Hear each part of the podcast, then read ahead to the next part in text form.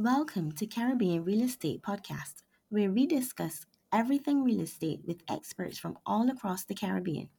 If you are looking to learn how to buy, sell, renovate, and invest in real estate in the Caribbean, this podcast is for you.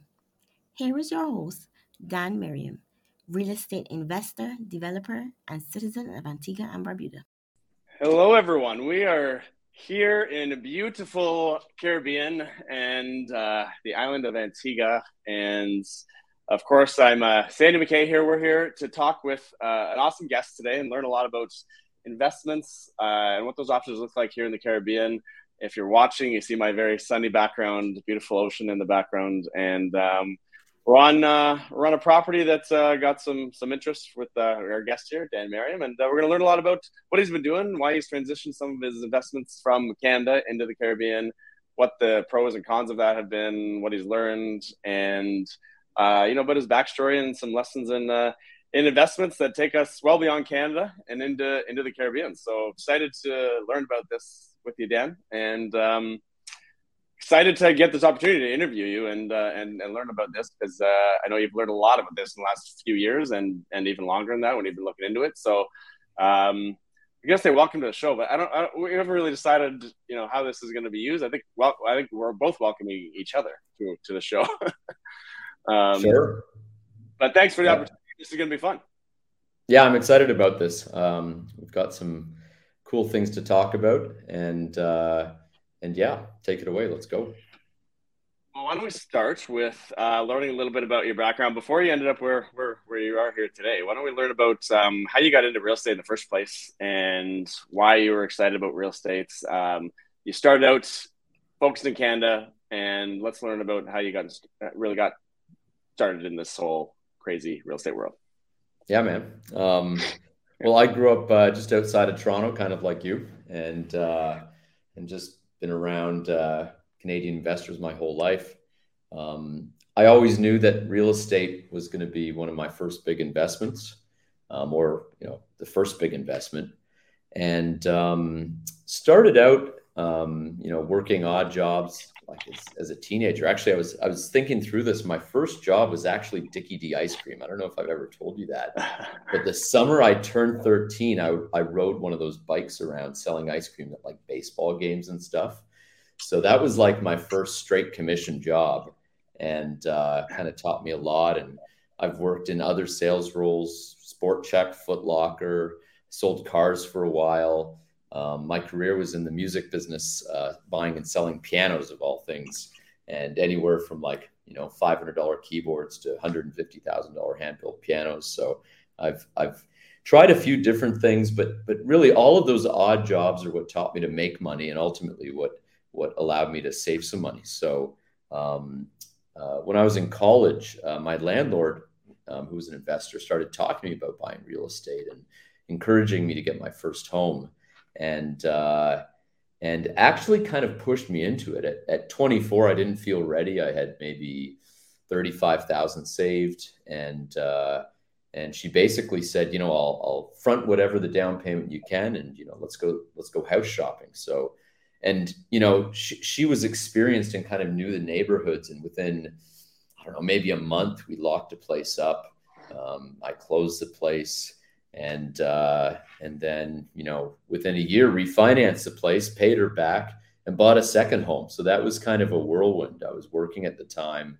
I bought a second property in Hamilton actually in 2011, and that property, uh, um, yeah, it, it, was a nightmare. I remember um, working like nights and weekends on the place, having no skills as a tradesperson. It was just you know just a shit show. But uh, I got through it and, and actually still own that property today. So that that's that's how I got uh, got started in investing. Beautiful Hamilton, Ontario, uh, place both yeah, of us know well, and uh, you know you were probably getting in on that market at a time where uh, most people maybe didn't see what it could be or, or, or has become in a lot of ways. There's still lots of uh, gentrification happening, but at that time, you know, 2011, you mentioned it was uh, it was a lot of uglier, I'll say, for lack of a better word, than it is today. There's a lot more. There's a lot less money there. There's a lot. The prices were nowhere near what they are today. How did you did, did you think about that when you were looking at Hamilton? Was that a was it a, a an up and coming spot that you liked, or was it just cheap and all you could afford? Well, it's a good question. It actually brings me back to why Hamilton. I um, I was selling a piano to this kind of eccentric dude who uh, who I got to know a little bit, and I and I asked him, "What do you do?"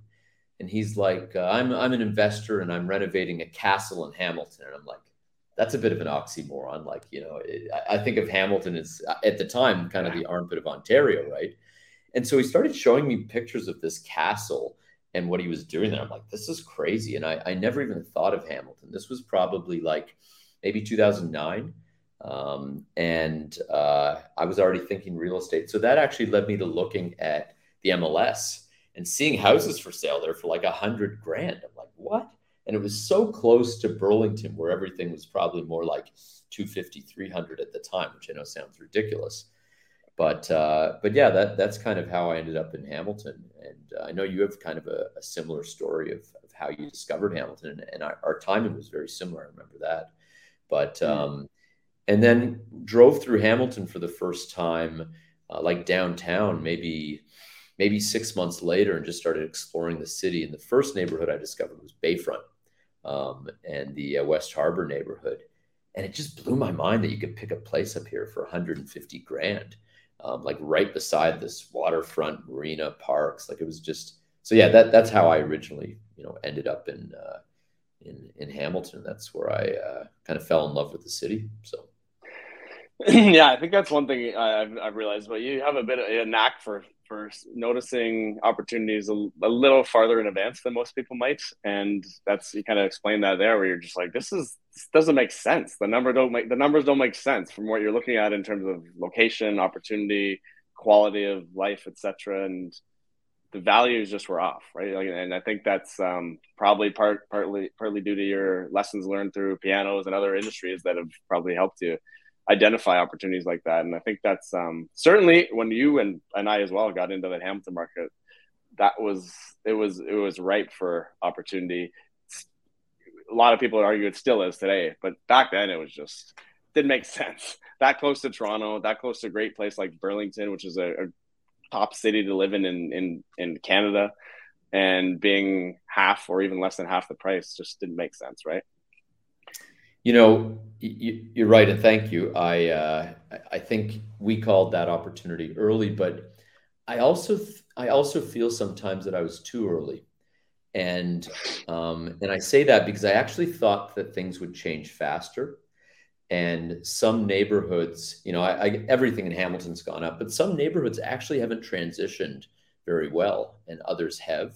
So I think you know that's the first step in identifying you know a market of interest is, is having that kind of hunch.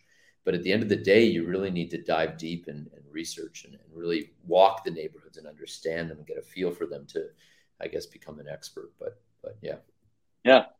So let's talk about a bit about you know what you, what you did there over the last 10 years 10 years plus. Uh, what were some of the strategies that worked? What didn't work? What did you learn along the way there investing in hamilton? You you you've you had some different types of properties, multifamily, single family, um, Airbnb. You've done a, a, bunch of different strategies there. So what was what were some of the lessons you learned and what you know what worked, what didn't? Yeah. Um, you don't have to be a genius to make money in the Canadian real estate market in the last five years. Like, and, and I think a lot of people would agree with that. And um, everything's basically doubled up, you know, one way or another. Um, and so um, but some have tripled, some have quadrupled, you know, some have four, five X. So I, I think um, there's obviously strategy involved in, in investing. And um, yeah, when I when I um, quit my job and um, and actually, by the way, that investor who helped me buy my first home also convinced me to quit my job in I guess it was 2013 and start investing full time. And the next year, I moved into the basement of that triplex I have and you know, I remember the walls weren't even insulated yet, and that winter was like freezing. And but I saw it as you know, free place to live. I had tenants upstairs paying my mortgage. It cost me nothing. I had sold my home, so I had a you know a bit of cash, bit of capital to start out investing, and um, and so I, would say one of the things that worked well um, was I really loved what I was doing, and I was kind of obsessed with the, I guess, you know, becoming an expert, right? And I would spend hours looking at listings and talking to agents and finding out what properties have sold for. And then a few years later, I um, was able to get access to some, you know, different systems to allow me to like have a deeper dive into um, what things actually are selling for and you know some different data points around the market that I was interested in. So um, I decided to focus on just a small part of Hamilton, just the downtown core, and then some specific neighborhoods within that. The um, um, but yeah, I'd spend hours learning about actually learning about what other investors were doing and following what they were buying and what and more importantly what they actually paid for their investments because you know a lot of people go into a market are shopping around and they say they're looking for a deal, but they they I almost think they wouldn't know what a deal was if it hit them in the face because they haven't actually spent the hundreds of hours doing the research, right? So, um, mm-hmm. but uh, and yeah, and Hamilton, I, I on that point was a great neighborhood because it's so you know the neighborhoods are so eclectic. There's so many different types of structures. There's um, a lot of really old homes that needed a lot of work and a lot of like strange commercial properties in different neighborhoods that have had like weird additions. And so um, yeah just like i don't know oodles of value add opportunities that, that were all over the place. So um, but yeah so what worked well becoming an expert on my target area and maybe not stretching myself too thin in terms of like where i was looking like you know i wasn't looking in windsor i wasn't even looking in niagara i was really just focused on downtown hamilton um, and then I would say uh, what didn't work. I spent a lot of time doing things that I probably shouldn't have, and I tried to do everything myself, and I didn't do a great job of leveraging. So one example of this was I, for the first five years as an investor, I was my own GC, and I just didn't have the experience. I wasn't a construction guy. I, you know, I, I, couldn't do a backsplash if my life depended on it. Now I've done a lot of painting and door handles and demolition and garbage, but still, like I, I just didn't have the the knowledge and experience to do that. wasn't organized enough from a project management standpoint to manage that. So I ended up paying the same price for trades. It took three times longer. I spent a lot of time on it, and you know, having that perspective, I think, was helpful but um, if I spent that same time on you know higher value activities like you know um, you know maybe maybe spending more time becoming an expert or, or finding money partners or understanding finance better or you know having a job and generating more income so I get more financing like that. That's probably what I should have done in my time uh, with my time. So that that's that's one mistake I made. And I only realized it when I hired a GC and boom like my whole life changed. Um, and uh, it was like you know freedom.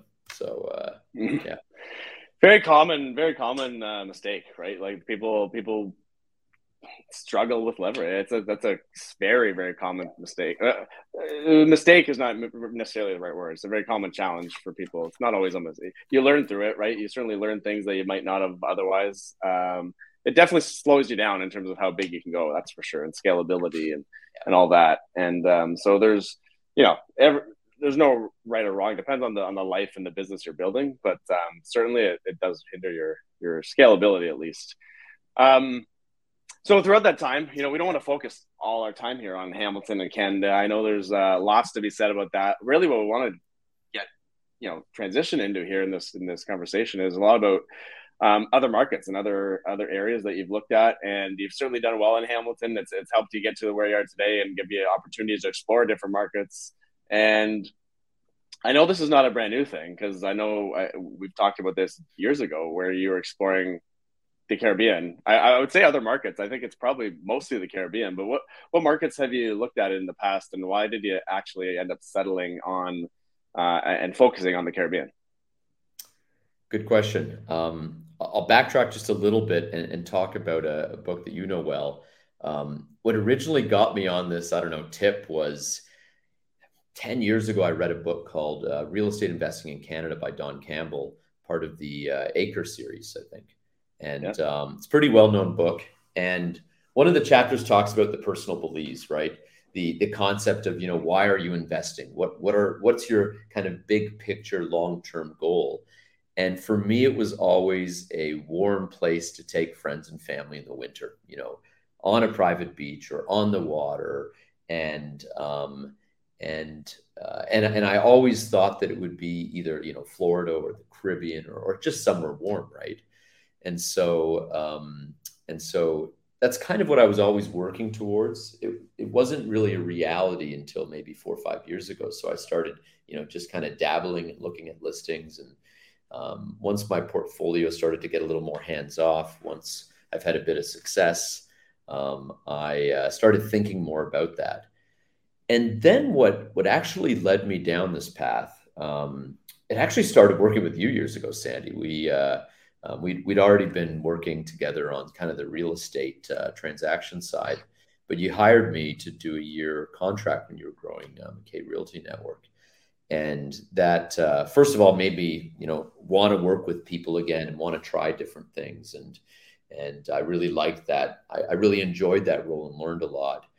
Um, the next contract I took was in Guangzhou, China, with a friend of mine. I actually grew up with him, and he's a very successful business um, and uh, he does contract manufacturing and kind of acts as a middleman between people that want to uh, build a product, actually often Kickstarter uh, um, founders or, or um, success stories, and then um, and then connects them with factories all over China and suppliers all over China. So that was another really cool experience, one year contract. Um, I remember I went back and forth to Guangzhou like six round trips in like six months. And those 15 and a half hour flights are you know brutal. And i wasn't i wasn't business class. So uh, but i did get the window seat every time. But yeah that uh that that was a that was a cool year. Really good experience. I i loved i loved i didn't love living in china but i loved the idea of traveling and living internationally. And so at the tail end of that contract we were on our way back to china and i decided to meet my uh, my the owner and founder in, in Bali and just kind of hang out for a few weeks. And this was February 2020. So he um, decided to stay a little longer, and then Wuhan happened, and his team was telling him to get back. And you know, Bali's great, so we decided to stay another week. And boom, the everything just China just completely locked down. And um, although he'd lived there eight years, like the guy's got 100 pairs of shoes there and you know probably 200 hats. You know his whole life is there. He's got 30 staff and it was just yeah he got shut out for 10 months so he couldn't get back to his home. So we kind of got stuck in bali for four or five months. Like there was an opportunity to go back to canada but i kind of just said you know i'm staying here. This is great. So uh, it went from like busy crazy tourist uh, spot to like you know riding your uh, motorcycle on these beautiful country roads, and it was just it was amazing. So yeah, so getting stuck in Bali was was kind of part of that international experience that I really enjoyed. During that time, I was already thinking about you know selling some properties in Canada, you know living outside of Canada, relocating, and um, and then working with a group of guys on a startup for 18 months that I actually met in Bali also kind of led me down that path and maybe even pushed me to um, become an expat and, and, leave Canada. So um, won't get into too much you know, too much detail there, but uh, um, but yeah, during that I guess last five years, I visited 15 new countries, maybe 20, um, and started thinking about you know where I could own, um, where I could have that place for friends and family to visit.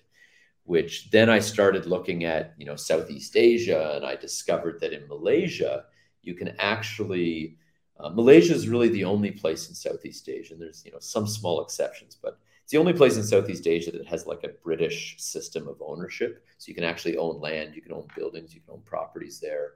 In a lot of these countries, you can really only own condos, and there's even restrictions on that ownership or have like land leases. So Malaysia was appealing, and they also had a um, residence program that, that's pretty famous actually called MM2H or Malaysia My Second Home and I was looking at that because it was just, you know, a, a great program. It allowed you to live in Malaysia, come and go.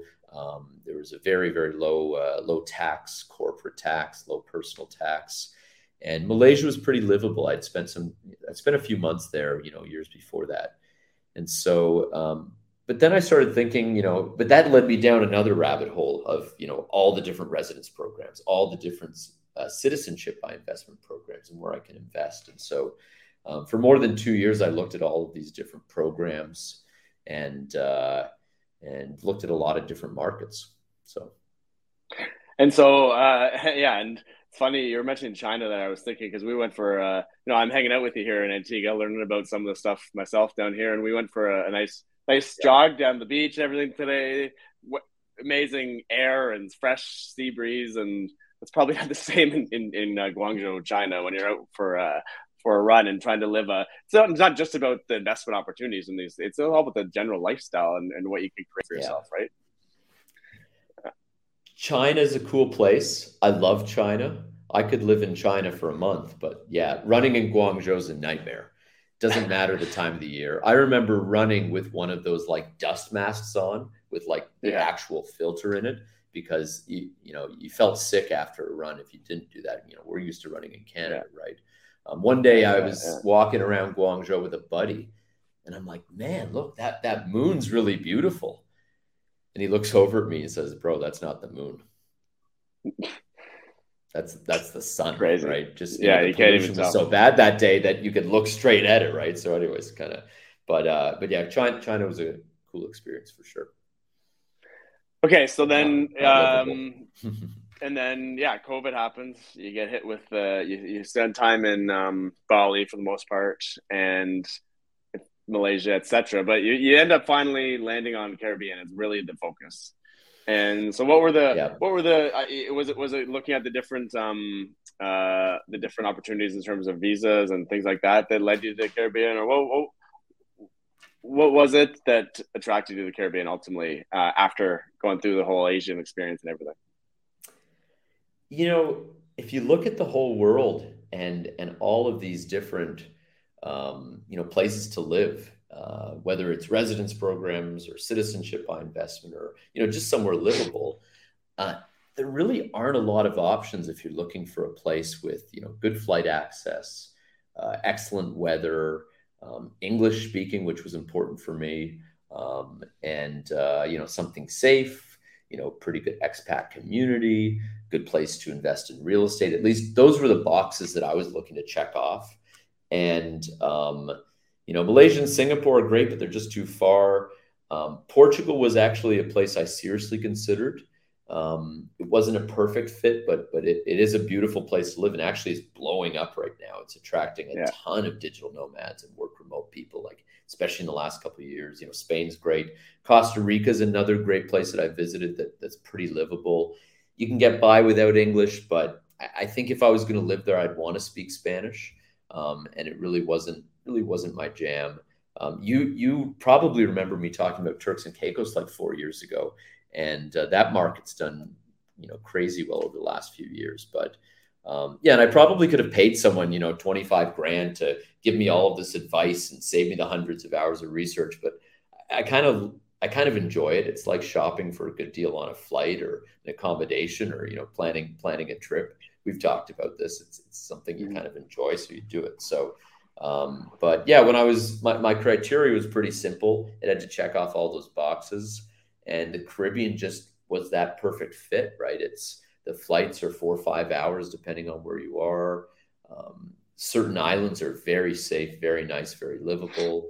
Um, there's a lot of English speaking options, good good community of expats, um, and uh, and I feel you know almost like Hamilton in 2011. I, I from the research I've done, I feel that a lot of these islands are just crazy undervalued and underappreciated. And the whole work remote kind of uh, shift that is happening is just opening up like so many possibilities down here. Like I'll, I'll give you one quick example. So Antigua in October of 2020, just before I arrived down here um, for the first time, um, upgraded their internet and you were running, I don't know, two, five megabytes a second. And now it's 50 megabytes a second everywhere on the island LTE. Um, that's like a that's a massive difference. It's a difference between yeah. being able to have a Zoom call or not, being able to do this or not. It's yeah. a difference between being able to really work remotely versus not. And so, and you're seeing this happen all over the Caribbean. There's probably 10 more things just like this that are happening that are making the Caribbean an attractive place. So, um, so yeah, that that's I, I feel like Hamilton in 2011. There's just you know a lot of value here, and uh, maybe 10 or 12 islands that are all just very exciting. So, um, yeah, it's easy to get. Well, so and, and, so talk to talk to us about some of those islands because you you ultimately uh, for now have invested into Antigua, bought some bought a bunch of properties here, and yep. Um, I mean I'm I'm sitting here in a Antigua with you today. I mean I can vouch for it being a pretty awesome place. You also explored some others and places I've not I haven't been before for for the most part. I've been to maybe a couple of them, but um, what other islands are really interesting for you right now, and which ones do you consider, like strongly consider, before actually landing in Antigua? So I think there's a pecking order of value or a pecking order of of islands down here, and I would start with like Cayman, which is almost the gold standard for like living that you know Caribbean life, and it has been for a long time. Um, it's almost it's really known as a tax haven, but real estate in the last 10 years has blown up there. I was talking to a lawyer there. and He's like, I had an opportunity to buy a beach house 15 years ago on, I think, is it Seven Mile Beach? That's the big uh, Caribbean. Yeah. Yeah. Um, yeah. Or, or this is one I have been to. There. Seven Mile Beach. Yeah. yeah. yeah. There you go. So, um, and he was like, Yeah, I could have bought it for like a hundred grand US. And I'm kicking myself. It's probably worth two and a half million. So, um, Cayman right now, and, and especially during the pandemic, has increased a lot in value. Like things like properties are starting at 2000 US a square foot there for a condo. You know, beach houses are just ridiculous. And I've watched other markets like Turks and Caicos follow that kind of same trend. Actually, Turks and Caicos is really hot right now. In the last three years, it's probably tripled in value um, in a lot of neighborhoods. Um, so yeah, some of the British territories are starting to get more expensive. I, I, think there's still some opportunity there, but the price points are a lot higher. Um, and then I guess the next layer down from that are former British ter- territories. You could even add like French and Dutch islands to the list, like Saint Martin, Saint, Martin, um, Martinique, Guadeloupe. But the islands for me that are exciting, obviously Antigua, and uh, I started buying here last year and I've already seen, I don't know, 25, 30% uptick in the neighborhoods that I've been buying. Um, just, you know, just from interest. And I've been talking to agents down here and there's starting to be a, there's starting to be, there's, I think an inventory problem is, is going to be the issue down here. I don't think they're going to be able to build fast enough. Um, I, uh, but yeah, former former British territories like St. Kitts and Nevis, St. Lucia is another cool spot um, even some of the less developed islands like Dominica, uh, St. Vincent. Um, Barbados is another opportunity I like. Um, it's uh, it's been kind of an extension of the Canadian economy since the 80s, since they, they had a tax treaty with Canada. So they have a pretty developed economy. But yeah, all of these islands have their own idiosyncrasies. And it really depends on, you know, price point and the category of property that you're looking at buying. So um, but uh, but yeah, all of those are are, are interesting um, and uh, worth worth exploring for sure. Uh, as, a you know, as a investing mostly in, in Canada for myself and and a lot of others maybe watching or listening to this. Um, you know, a lot of people get caught up on the financing side, and they they see their money going pretty far in Canada when they can invest with twenty percent down, five percent down, zero percent down, perhaps in, in some creative ways. How uh, how does the financing work generally? I know there's probably some very you know changes throughout the different countries, but what's that whole landscape look like in the Caribbean? Is it is it possible to get financing? Is it not? Um, what have you learned? This is still a nut that I've been trying to crack for the last year. And um, I think a short answer to your question is it's difficult, um, but possible.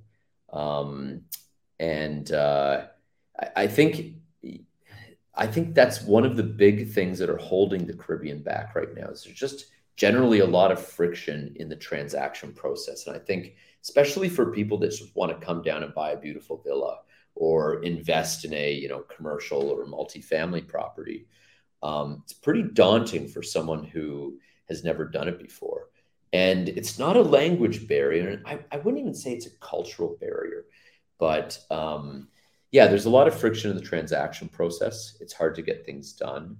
Um, you know, sometimes there's a lack of transparency. Like if you look at um, some of these islands, they don't have a real estate association. You don't need a license to be a real estate agent, and I, I think that um, that can be problematic. So, um, but I believe that over the next five or ten years, more of these islands are going to start looking to you know places like Canada or the U.S. and start adopting those kind of um, you know rules and regulations to to help solve those issues. But back to financing, um, I, I, also think there's a few things that need to change almost at a um, at a government level in order to give the banks or give lenders the confidence to um, to uh, to provide capital and, and, and fund mortgages down here. And so, um, but uh, but yeah, it's it's, it's really it, it's it's island by island. So, for instance, some of the larger, yeah. more developed economies down here, like Cayman, you can get a mortgage. Um, even Barbados, there, there's an opportunity there, although it's difficult. Antigua, you can do it, but you know some require you to be a resident. Some require um, uh, you know a lot of a lot of details you know plan on it taking six months which isn't very practical when you're buying a new property and it closes in three or four right? So um, so so yeah there's there's there's definitely challenges there. One thing i've discovered is you're seeing more private lenders in the space. And i think that's you know as just a tip to let's say uh, expats that want to invest in a you know $2 million villa down here for instance uh, there are some private lenders that will do like a one year term, which allows you to close and then gives you time to get a mortgage. So there's some strategies like that that exist. There's a few others I've discovered, but um, but uh, it's possible, and I think it's only going to get easier. That's that's my uh, that's my take. Um, VTBs from the the current is that a thing uh, they see much of, or uh, you know, where the where the current owner is gonna you know you put a whatever percent down payment and they'll hold the rest of the mortgage for you know a time like you said, a year, two years, something like that. I would say that's one that's one big cultural difference between the Caribbean and let's say Canada or the US is a lot of people don't finance their homes down here. A lot of people right. don't leverage, right? It's a lot of cash. You know, even um, successful professionals and business owners down here, they're stacking cash, right? A lot of them are investing in super low risk products. And I'm not I'm not trying to paint the whole Caribbean with one you know one broad brush, but uh, but from what I've discovered, a lot of people just hold on to to cash. So um, VTBs are rare, although there are opportunities for VTBs. I've, I've talked to sellers who are willing to do VTBs, but I, I think it really depends on their specific situation and and really I, I, think like anything it's it's working out a win-win for for both the seller and the and the purchaser. So um, but yeah those creative strategies I, I, think are what you really need um, in order to get things done down here especially at this at this stage. So. So what about getting what about even just getting your money in to purchase these places? Is there any challenges with that? That's i've heard you know people worried about that and maybe different experience with that. There are made there are major Canadian banks here, right? There's CIBC, um, there's Scotia banks in the Caribbean, I, I believe TD, probably others, RBC, um, maybe all the major banks are, are in one way or another in the Caribbean. There's a, a lot of Canadian banks. We do know Canadian ha- Canadians have we have one of the biggest, greatest banking systems in the world.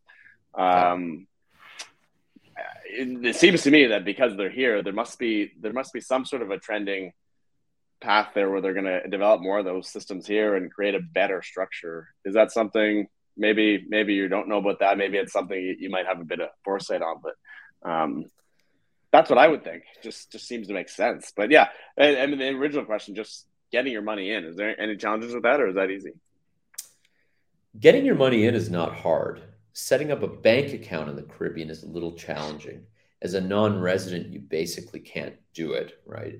There's there's exceptions to that, but if you just walk into a bank and say, "I'd like to set up a bank account," you know, first of all, it's it's not a short process, and if you're not a resident, there's some challenges there. Um, but yeah, actually getting your money in to buy property here, um, it's not hard.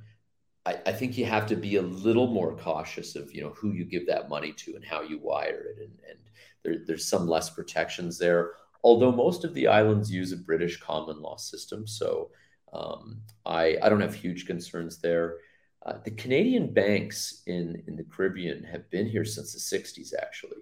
And RBC, Scotia, CIBC still have a presence here. RBC and Scotia have actually left a lot of the smaller islands. So, for instance, Antigua no longer has RBC and Scotia. They were bought by a local operator. They still have CIBC First Caribbean, and so um, so that that is kind of helpful. But I actually think that working with local banks here, um, you'll have more success getting a mortgage. But it's really island specific from what I've discovered. Like getting a mortgage in Cayman is very different than getting a mortgage in Dominica or or uh, or a more developed island like Antigua or St. Kitts, right?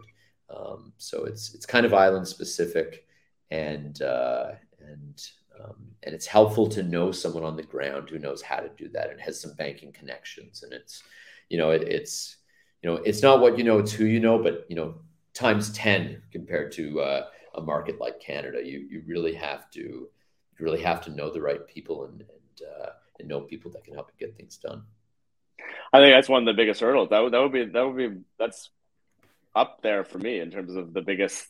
If I were thinking of myself investing here without without knowing you or without knowing any others that are around on the ground, sort of boots on the ground doing stuff here, um, that would be probably my biggest um, biggest roadblock potentially, or just fear, I guess, in a way. Just it, it very hard to, yeah. to, you know, if I'm in Canada, I, I I have full confidence to go buy a house in pick any place in Canada, you know, in in Halifax and BC and Alberta and Windsor and where somewhere where I'm not every day, I could I could navigate that pretty easily. But coming yeah. down here to the Caribbean, there has to be a, a, the trust level needs to be quite a bit higher, I think, and you need to really know what's going on. There's a lot more. It's just a lot. It's just different, right? It's not not our comfort level. Yeah. Um, well, and all so, that yeah. friction and all that difficulty, I, I really see as an opportunity right? When we first landed in Hamilton, there was some friction, like, you know, really rough neighborhoods, really rundown properties, maybe even a challenge finding good trades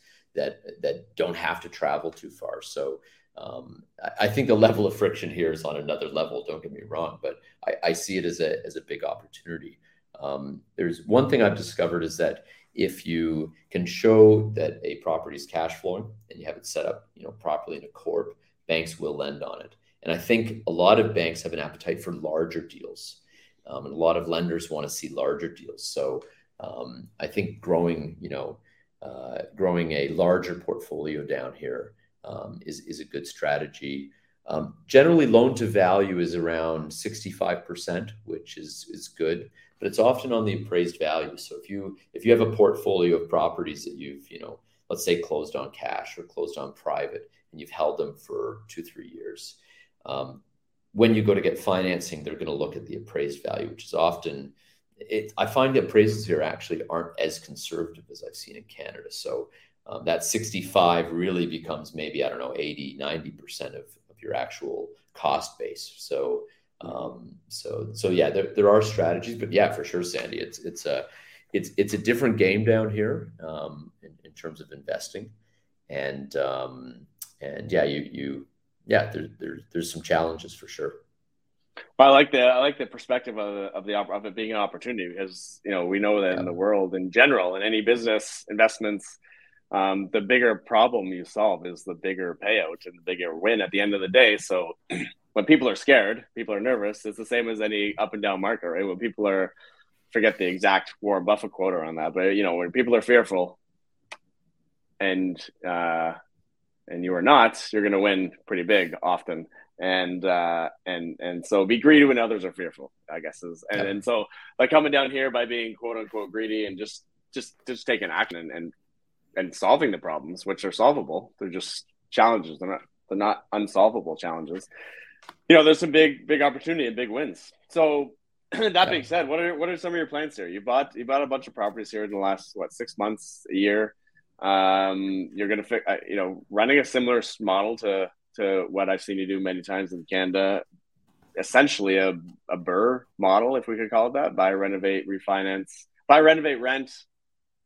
Maybe refinance, maybe not. I guess that's the wild card there. But um, I know you're also on your path to, to being a resident here, so that certainly helps with that. What so before you get to what you're going to do here, actually, let's. I, I missed asking you about getting you know becoming a resident here and then that process. Can you touch on that a little bit and how that's been?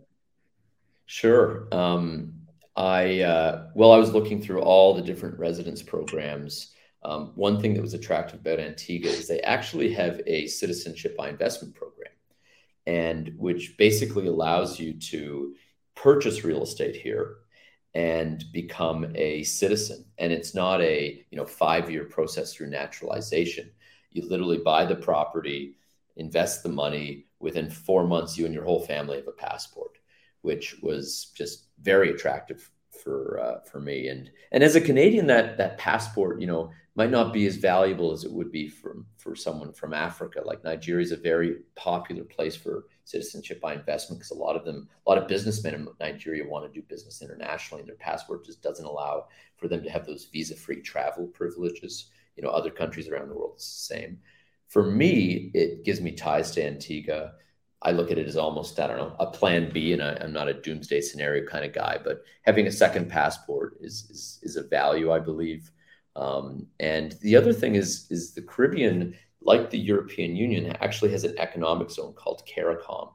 And as a passport holder, there are some other benefits when you know investing in other islands, having corporations in other islands. So being a CARICOM citizen is valuable. Um, there's five other citizenship by investment programs. I liked Antigua. Um, but you know, St. Kitts and Nevis is another popular one. It's kind of the the grandfather of CIP or Citizenship by Investment. It started in 1983, whereas Antigua didn't have a program until 2013. So, um, so there's a few different paths to residence. You don't actually have to um, invest in citizenship. Like Antigua also has a digital nomad visa, and you're seeing a few more of those types of visas pop up around the Caribbean. But uh, that's kind of the that's kind of the route I took. Cool. Yeah, I certainly uh, throughout COVID and this everything that's changed in the last few years, I, have certainly heard a lot more people getting interested in that in that path and what it looks like. Whether they actually yeah. do it or not, you know, I, I, we'll see. But definitely, there's a lot more intrigue in that. There's a lot more creative, you know, strategies, opportunities. You can work remote so much more now, right? So coming down here for three months, two months, six months of the year is a lot more viable than it ever ever could have been in, in, in the past, right? So, um, yeah. certainly it's it's interesting. I just I see a lot more. I like you. I do see a lot more activity down this way from North Americans, let's say, certainly Canadians, and um, and and there's options. So there's so all that being said, what what what are your plans here? What are you what are you what are you foreseeing in the future for yourself in terms of um, real estate and what you're doing here? Think about that all the time, and I'll, I'll, be honest. When I when I came down here, other than you know buying a nice place to live, picking up some rental properties, I didn't really know, and it wasn't much difference when I different when I left. Uh, I, I was living in Oakville originally before I moved to Hamilton, and I'd lived in Oakville and Mississauga basically my whole life. I grew up in Mississauga, lived in Oakville for ten years, and I went to Hamilton just kind of with the mindset that I wanted to be on the ground and I wanted to start doing things and um, and started started investing there. So yeah, when I arrived in Antigua and and decided to move here, I'd actually never been here before, um, and I just spent time exploring it. And within two three months, I'm like, oh, this is home. This feels great. I, I love it here. It's a perfect place to spend. I don't know six months out of the year, or maybe more. So um, so yeah, I, I was, and so yeah, I think about this all the time. And you know, Sandy, we know we know a lot of people back in, let's say, Hamilton, um, investors who have made a big impact, right? Their um, their portfolios, their um, like the guy who renovated uh, King William, um, Steve. He he completely formed that, transformed that whole strip and that whole neighborhood, and we've seen that you know over and over again in, in a market like Hamilton. And and actually, I think Hamilton's about to you know tip over in that sense with all the high rise developments. So um, yeah, we've we we know people that have made a big impact, um, and in an island with I don't know hundred thousand people, um, you can make a big impact, and and that's what's exciting for yeah. me. And whether it's hundred thousand or three hundred thousand people, they're they're they're they're they're not they're small islands, right? And and there's a lot of opportunity for development. So um, and uh, yeah, so I'm I'm actively looking for strategic partnerships and attracting partners down here. I'm meeting as many people as I can. I try to I try to meet at least ten new people a week um, through Zoom calls and and face to face, and that's worked really well. Kind of forced myself to do that. Um, this past winter, um, after being here for almost a year, I was just you know talking to different friends and family. You know, we had some great discussions around investing down here and what that looks like.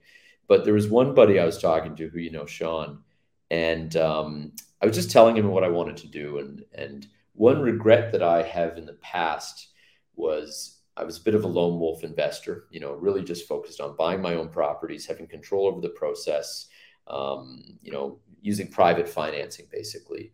And I regret not partnering with more people on deals in um, in Hamilton. I regret not buying more property. You know, one because you know the values have gone up, but the main reason is I think I would have had a lot more fun in the process. I think I would have enjoyed myself more. Um, you know, popping a bottle of champagne by yourself when you sell a property yourself isn't nearly as fun as doing it with other people, right? So I uh, I was talking. Um, so I was talking to Sean about how I can bring money to the Caribbean to invest in property, how I can you know, open up these opportunities for other investors, whether it's in Canada or another country. And within maybe a few hours of talking, he came back to me with you know a piece of paper and said, "This is what you should do." And he basically explained how a asset management company works and real estate funds work. Um, he's in the institutional investor space and has a lot of experience there. And basically said, you know, this is what we should we should design, and, and I'm happy to help you kind of design it. So that led me down kind of a path of, you know, making a goal. I'm going to raise 25 million in in private equity this year and bring it to the Caribbean, um, which led me to, you know, talk to you about it, talk to a few friends about it. So, um, so one of the things I'm working on right now is uh, we're going through all of the legal work to set up a fund in Canada, and uh, and it's something I'm excited to work with you on, Sandy. And we've got a few other guys that want to do it and the seven partners have also agreed to do a fund in the Caribbean. So that's uh, that's pretty cool. We're uh, we're looking to raise 25 to 35 million down here to start um, for the first uh, first fund in our series, and really focus on that work remote, um, even digital nomad, but really more work remote um, kind of theme, and um, and also uh, Caribbean diaspora. And I'll, I'll, I'll unpack that quickly for you. Um, so work remote, I, think a lot of people are going to go from that one week vacation at Sandals to saying, I'm going to spend a month or two in Antigua and I'm going to look for, you know, a nice, a nice apartment or maybe a villa to post up with my family and, you know, work and have some fun and, and, you know, have a beautiful place for the kids. And there's online school now. And, you know, most of the parents can work remotely and, you know, we'll bring down grandpa and grandma. So I think that's going to become the norm and it's going to put a ton of pressure on on you know housing on vacation properties down here. The other trend that I've discovered that a lot of people, not a lot of people are really talking about, but I think is going to be huge, is um, the Caribbean diaspora. So um, there's people that you know grew up in the Caribbean or have roots in the Caribbean because their parents were born here that live in you know Miami, New York, Toronto, London, England. These are kind of the centers where you see a, a large you know Caribbean populations. And a lot of them are now thinking, you know, um, well, first of all, they can work remote. So they're going to kind of add to that work remote um, part to, you know, spend time down here, vacation down here, visit family down here. But I'm also hearing a lot of people in their 60s or in their 20s and 30s that say, I'm going to leave London, England and go retire, you know, where I'm from or where my family's from or I'm going to leave Miami and, and start a family in, you know, Antigua. I have, I have a buddy in Miami who I met here who's, you know, he's waiting for an excuse to leave Miami and, and move down here. And I've talked to him a lot about it, and there's just a lot of people doing that. So yeah, a lot of a lot of families are gonna are gonna come here, set up either to work remote or just live here. So um, I see that as a as an opportunity, and it's gonna really shift the market down here. Cool. And yeah, I mean, even as basic, I, like you mentioned earlier, just internet, right? Great internet is such a difference maker yeah. for that. That whole Absolutely. everything you just said there, without internet, without quality internet that's usable, it's, is not really possible. And given the fact yeah. that it's only just become that possible in like the last two years in a lot of these places, or or not even yet, maybe in some of the smaller ones, um, those are big opportunities. That's a massive, massively yeah, different landscape for real estate when that happens, right? And it's the opportunities are so much different, and and and so it's cool. Um, I'm excited to, to to work on all that and and and and help with you, and uh, it's gonna be fun. Uh, a lot more reasons to come here. Having more reasons to come here is always awesome. Uh, that can't hurt. Yep. And and you know, you mentioned you're, you're talking to a lot of different people here. I, I, have certainly seen you've, You've got some great connections down here now. It hasn't taken you too long to get up and going. And you know, we were talking about this over the last few months, and just you know how how we can how we can help others do the same and learn more. And and uh, you know, one of those things ended up being a, a show, a podcast they were putting together. So let uh, let us know about that. What is what's going on with that, and um, what's it called? Where people can learn more, etc. Uh, what's up with the podcast? Well, you know, it was your idea. You suggested it, and uh, and it took me about four. It took me about four minutes to agree to it because I think it's a really great idea. Um, and so that was a few months ago. And since then, yeah, I've been I've been talking to people about the concept and there's just a lot of first of all there's a lot of knowledge here right? There's there's a lot of people with experience in real estate um, some that are already investing uh, a lot of people in construction and, and development. But i feel a lot of a lot of it's disconnected. And um, and then there's a lot of young people who are eager to invest that live in the caribbean.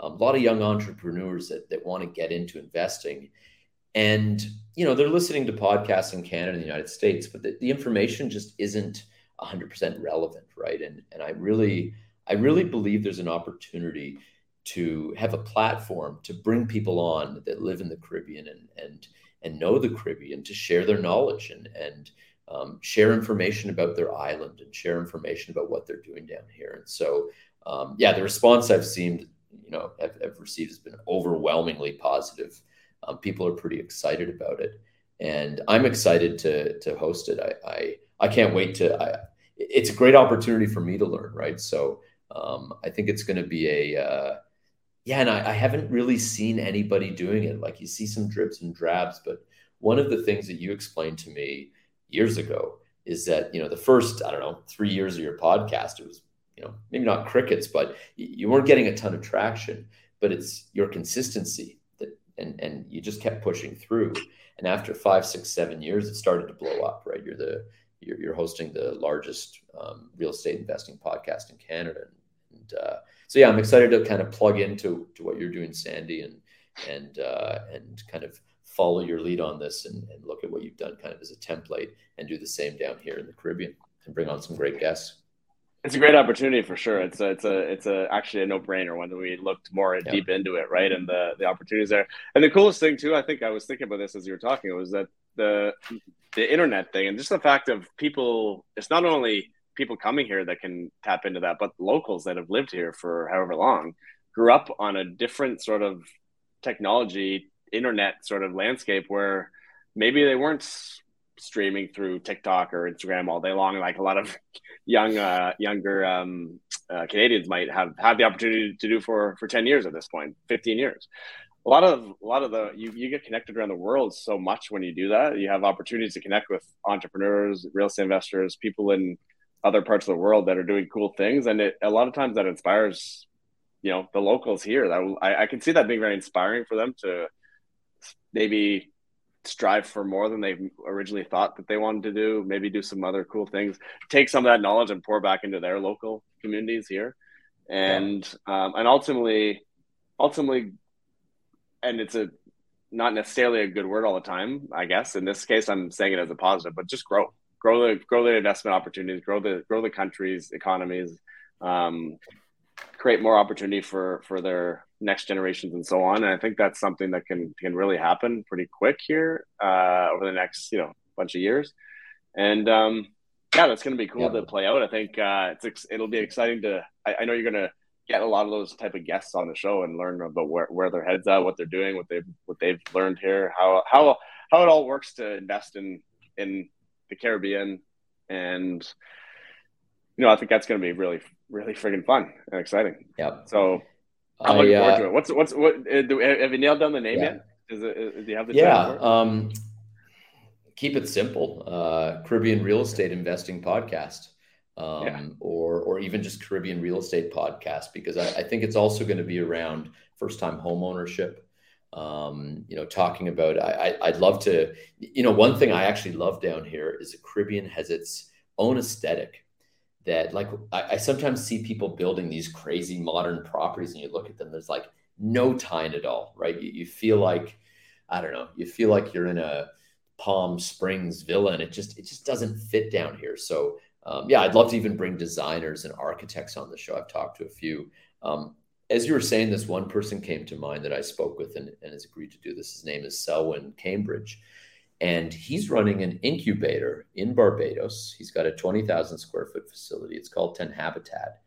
And he launched, I think about five years ago, but and and it's just the interest that he's received from young people is incredible. And he, he and he's explained to me that, you know, a lot of a lot of these entrepreneurs aren't trying to reinvent the wheel and i think the opportunity down here is to take technology or take you know existing businesses that work well in canada the united states and kind of adapt them to the caribbean because there's different challenges.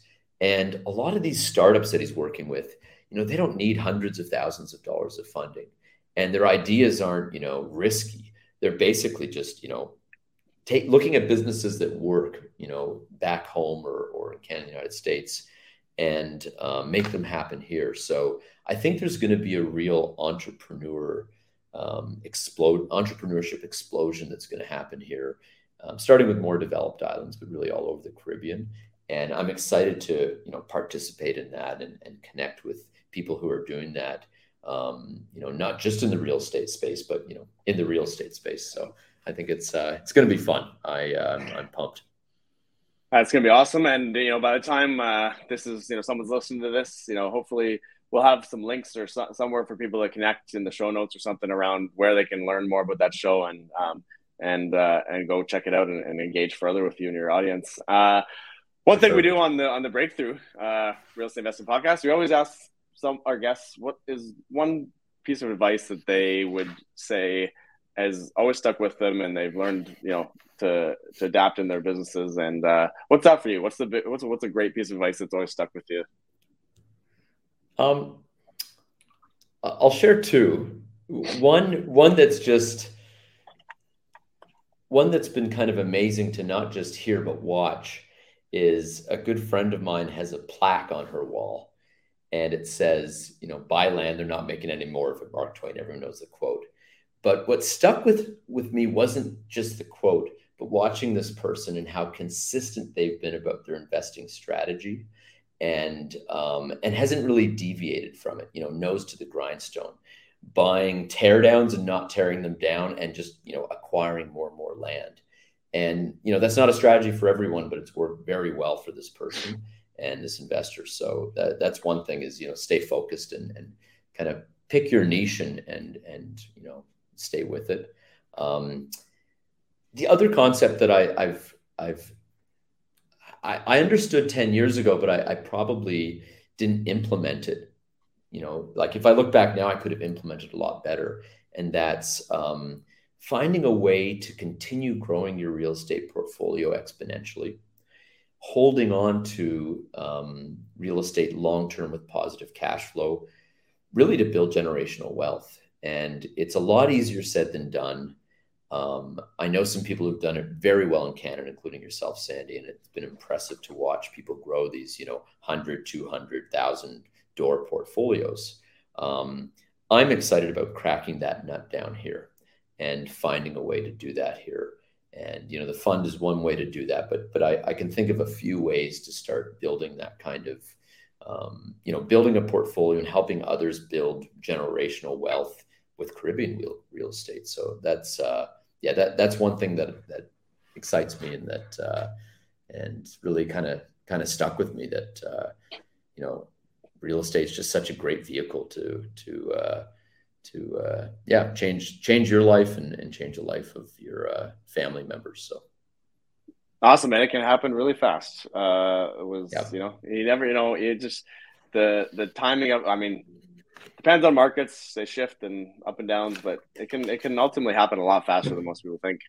And so, um, cool. It's exciting. Thanks for sharing so much here. I'm looking behind me. I'm feeling a bit of sun on the on my back. I think we got an ocean to go go hit up or something like that. I think we got I think we got some other activities to get to here. So um, before yeah. we go do that, how's the how's the how, how should people interact with you? How can they reach out or learn more about all this? Um, I'm pretty active on LinkedIn, you know, just Dan Merriam. Um, and uh, I uh, check my Instagram once in a while, dan.the.islandman. Um, so that's uh, that's an easy one to find. And um, but yeah, you can you can email me, um, Dan at the strathconagroup.com. But uh, I'm pretty easy to find. So uh, yeah, feel free to reach out. I I, I uh, I've started having a lot more conversations with people back home who've reached out to me. You know, it's easy to get excited about Caribbean real estate investing, and um, yeah, I'm starting to make a lot of those, uh, have a lot of those conversations. So yeah, feel free to do that. Cool. Uh, awesome stuff. Thank you so much for doing this. This was fun. I've learned lots. Hopefully, uh, whoever's listening has learned a lot as well. So, um, yeah, thank you, and uh, best of luck with the show. Looking forward to it growing and uh, seeing it, uh, seeing where it goes. Absolutely, man. Thanks. Thanks for listening to the Caribbean Real Estate Podcast. If you enjoyed today's show, be sure to subscribe and like our content so you don't miss our next episode. Thanks for tuning in.